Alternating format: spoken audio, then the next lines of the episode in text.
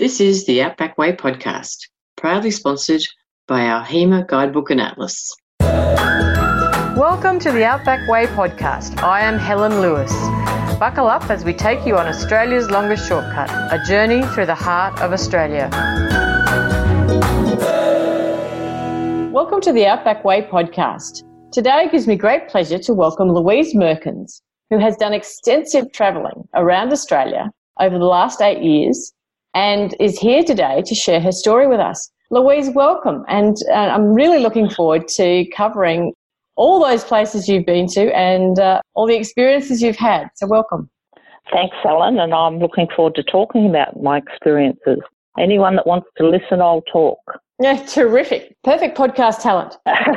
So you've really, I mean, you've put your map on the Caravan and Camping Australia, which is also on our uh, Facebook page and uh, on the Outback Way Facebook page. And you have done the Outback Way, but you've done extensive amounts of the east and the central parts of Australia and the west coast. So tell us, what was the trigger for you to hop in the van? What are you travelling in? Are you travelling in a van or are you travelling in a vehicle? Or, yeah, it's a caravan. We've got a, at the moment, it's a 21 foot six traveller I suppose you'll call it semi off road caravan and a 200 series Land Cruiser. Okay, great, excellent. What triggered you to hop out of the front door and hop in, into the, the vehicle? Because it's a big decision. Uh, and a lot of people. Um, I think the big decisions my whole life. I think I brought up on a property, sort of not too isolated, but between Tamworth and Manilla. My parents virtually didn't spend money on clothes and exotic foods or anything. It was travelling that was our life, you know, visiting somewhere for school holidays. And then mum and dad, when they retired, they bought the first camper van, which was a HiAce, and took off. But they kept on having to go back to Brisbane where they retired to when there was an issue with a house that they hadn't rented or sold and I decided I wanted to do something similar, but there was no way I was going to keep coming back because that mm. doubles your cost with the fuel cost every time you have to head yeah, home. I was lucky enough to meet John probably about three years before I retired and convinced him to come travelling with me. Yeah, terrific. And your previous career was? I was a mathematics teacher in New South Wales. Ah, terrific. And also nice to have a travelling companion to actually, you know, share the journey with because otherwise it can be, I guess, a, a little bit like you wonder why you're doing it really unless, you know, it's, it's nice to have someone to share things with, isn't it?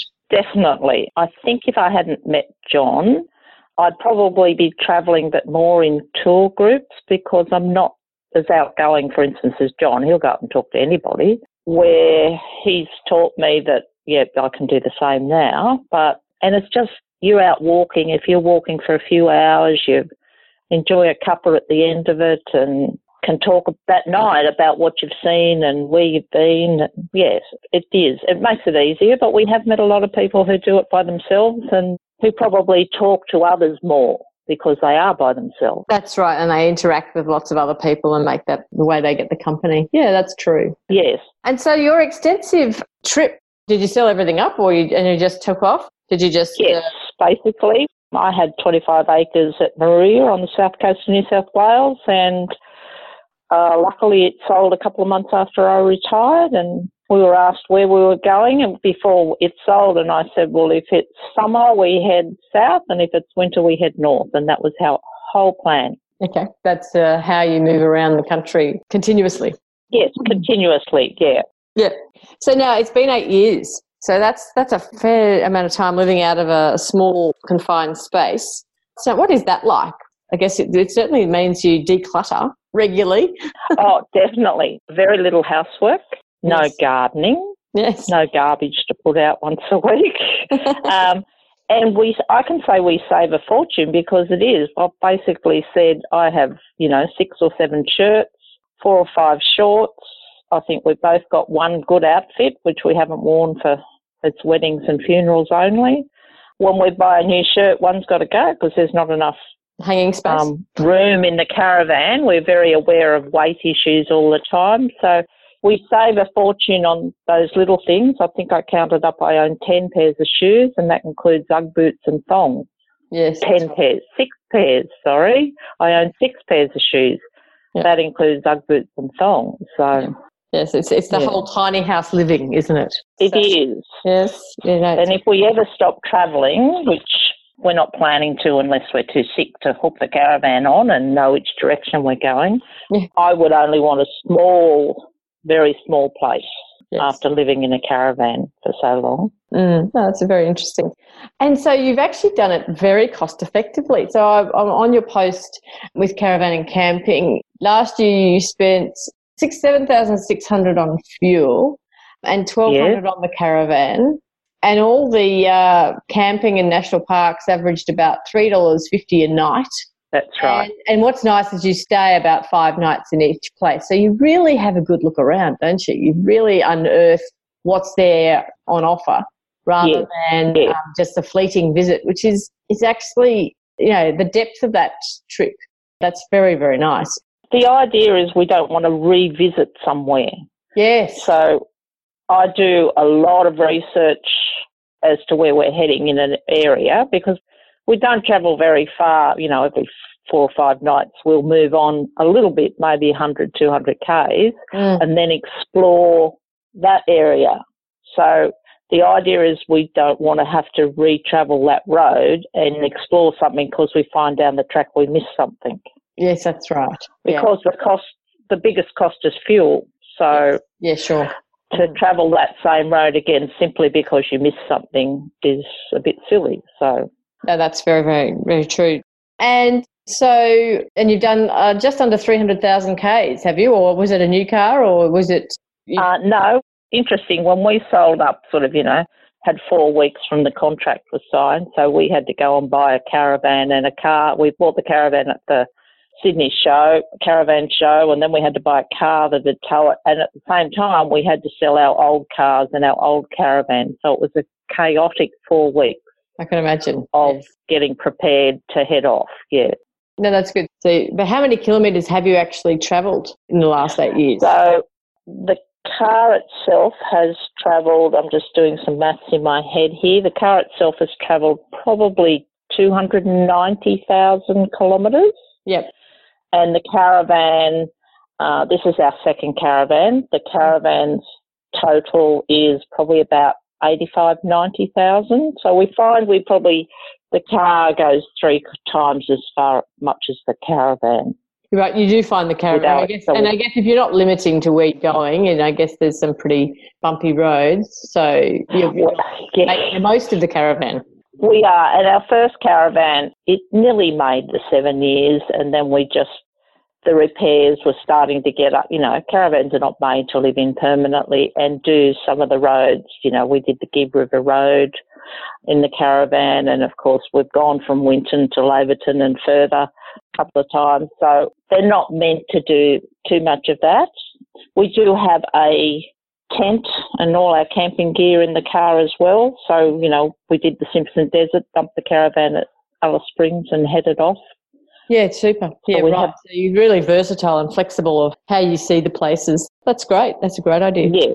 Yeah, I must say you've been Yeah. traveling for eight years, so you must have. Have you seen a big change or an improvement in the tourism offering in Queensland, Outback Australia, and generally around Australia? And eight years is quite a long time. And have you seen a change or an improvement in promotions or anything like that? I've seen a big improvement on particularly outback or smaller towns, not cities, offering what the grey nomad who's already got the shower, the toilet, the water, the solar power. In our case, we've even got a little washing machine. So they're offering what I call freedom camping, which is anywhere from say zero dollars to fifteen dollars a night. Like Yep. The bush camping, the little towns have realised that if they can offer a bush camp or a freedom camp, Mm. they get the money back with fuel and etc. Groceries and things like that. Yep. Oh yes. Well, the cities, the bigger towns, like at the moment we're in Cairns, and I can say they haven't learnt that lesson yet. That's great. Well, that's really good news, isn't it? Because then if you are staying four or five nights, well, you know, there, there's a couple of nights at the pub and there's a couple of other things going on and a few groceries and And we can do tours because Yes. we're not paying that's right. caravan park, which we don't need the facilities in a caravan park, Yep. so that the money's being spread around these towns. Yep. rather than sort of all going out on accommodation. So Yeah, no, you know, and we do. We often call in, and if there's a town tour, we'll we'll do that, and you know, we don't just keep our money to ourselves. Yeah, no, that's terrific. And I mean, that's the way to experience it, isn't it? And often when you meet, meet the locals and you meet, you know, you really hear the stories of the area too. I mean, some places that's the yeah. easiest way to actually you find all that out. So, no, that's. Exactly. Yes. And what I've also heard of campgrounds just pay us what you think it's worth. So that's actually also quite a novel concept as well. So people basically, uh, Yeah. Yeah. yeah, and I think that's quite clever. That's being taken up, I think, throughout New South Wales quite readily too, which is good. And there, there are a lot of places, people that ask for donations. Um, you know, if they're asking for a donation, we pay something Yeah. always. Yeah, that's great. Excellent. Yeah. The diversity of places, and you said you don't sort of, you try not to backtrack. And Mhm. I guess the Outback Way is a reasonably new and inverted commas road that's being um, obviously utilised now by tourists and because of the transnational route that it links Western Australia Yes. to Queensland.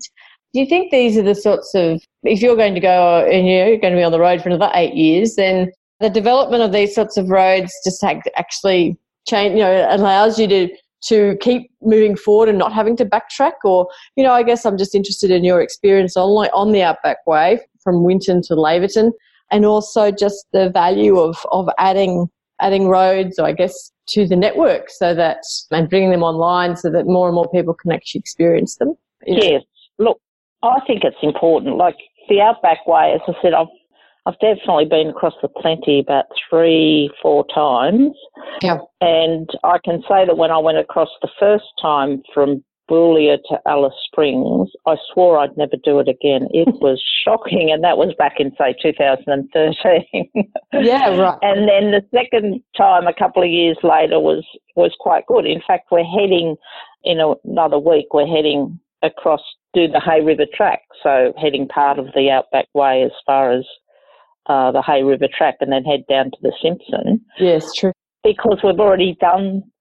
That's a bit we haven't done south from through the Simpson. So, and it, it's we're always looking for new roads to travel on. Yeah, so have you done the Binns Track? We've That- done just about most of it, not in one go. So Yes. when we did the Simpson Desert, we went coming back from Mount Dare. We came up the Binns Track, Nice one. Old Andado, etc. And we've we've done you know Policeman's Waterhole from Marble Devil's Marbles. In fact, this next trip pla- trip that I was planning when I'm doing the Hay River track, originally I thought, right, I'll do the whole Binns Track. And when I looked at it on the map, I thought, well, there's only a few little tiny patches we haven't done, and I didn't want to just Yeah, go fair and do that for the sake of it. Yeah. Yeah, no, that's fair enough.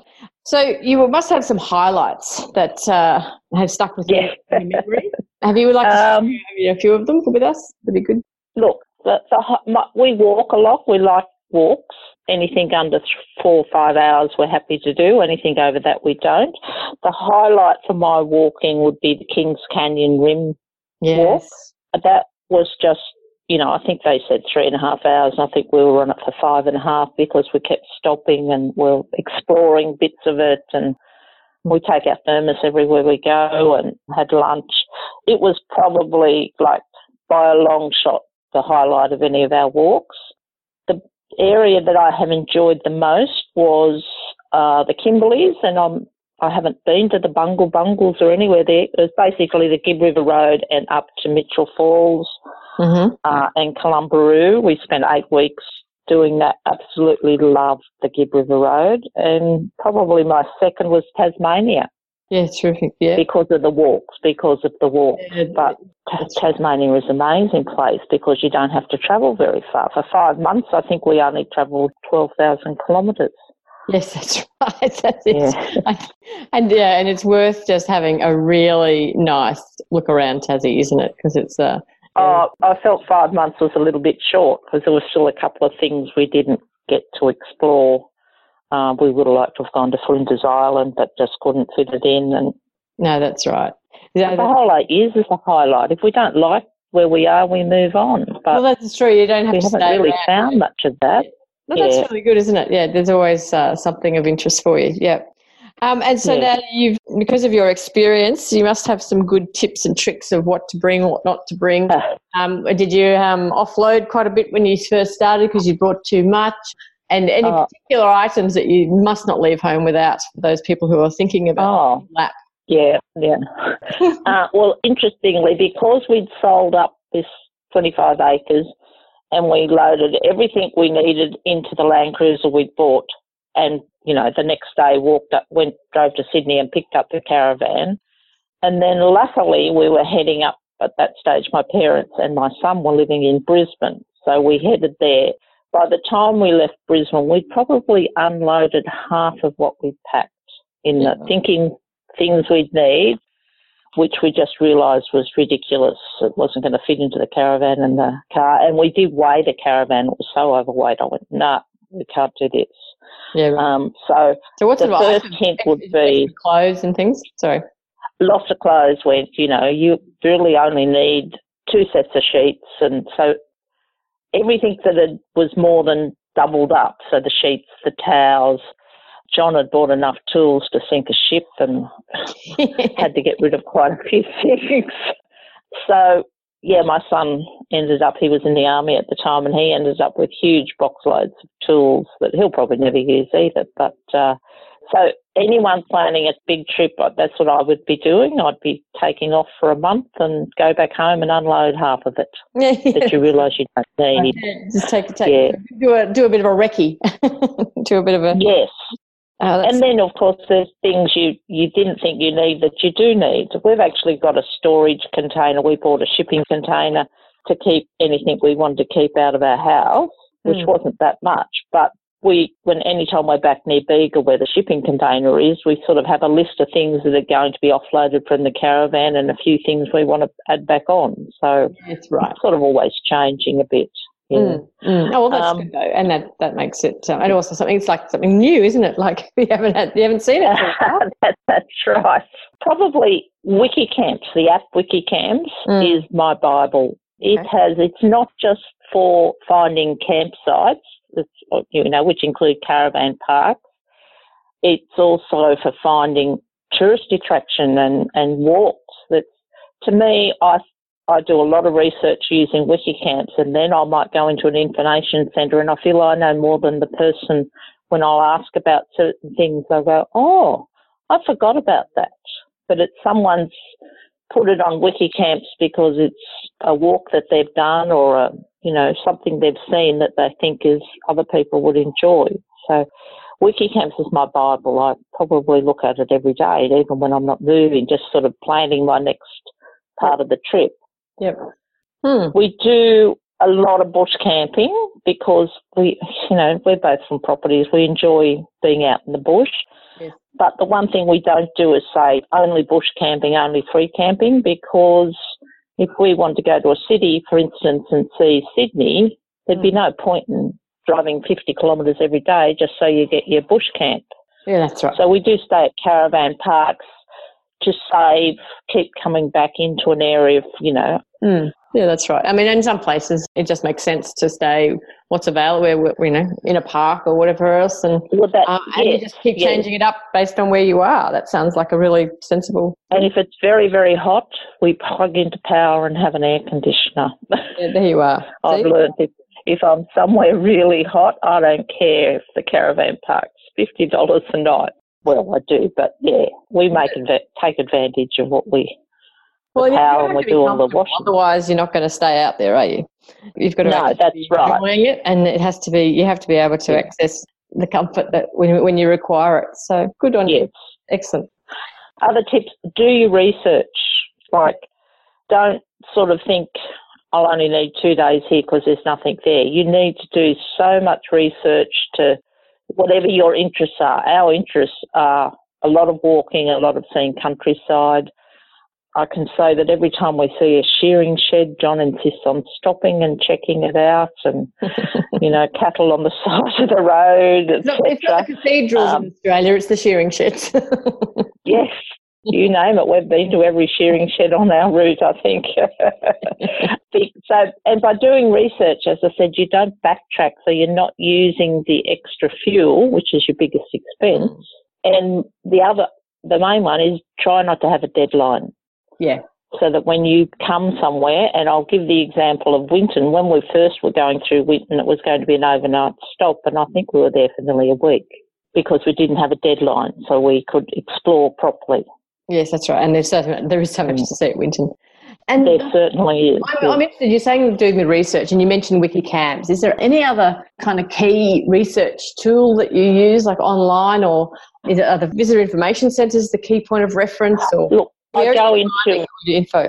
Well, WikiCamps and visitor information centres, I'll go into to get extra information.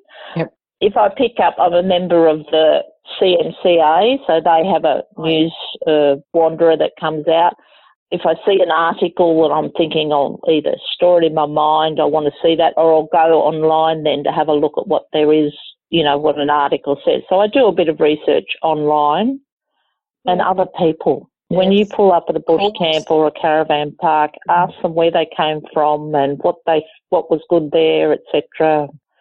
Mm. Yes, other people. It's amazing. Like we've just come back from a week, um, mm. a month to Cape York, and mm. there were quite a few places I thought I'd explored. I've been up there twice before, but only for a couple of weeks each time.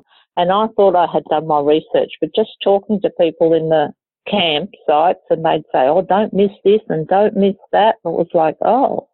Mm. Yeah. And also, it's really important to do the research because then you can actually book ahead too, because there must be some tours and some things that you might want to do that actually need you need to book, otherwise you miss yeah. out. And, and, to be there on the right day because not all tours happen every oh. day, And that's that's a big. In thing. fact, today I'm ringing to book the trip over the flying over Lake Eyre in about three weeks' time because. I know it's coinciding with school holidays. So yes. I know I need to make sure it's booked. I mean, hopefully as it gets closer, if a day doesn't suit, I'll be able to change it. But I just want to get that booking in there. No, that's great. Oh, wonderful. That's really good. And thank you for your time, and thanks for the for the wonderful um, snapshot of your last eight years. And and just it's wonderful to talk to people out there doing it. And we did we do get a lot of people interested in doing the lap, and you know, we, a lot of families are really seriously looking at it to take you know take the kids out and and actually just get them out to have a look around. Well, yeah, you know, highly valuable for a learning experience. And also, it's a wonderful thing for the families to reconnect and, and get together again. So, and of course, and no the REs are, are, well and truly know all about that and uh, and are busy with it. So that's good. That's terrific. Thanks so much. No, and um, please feel free to contact us in the, in a couple of years if you like, or when, whenever. And I'm um, happy to have another chat. It'll be really good. Love to. Thanks, Helen. Thanks, Louise. Cheers.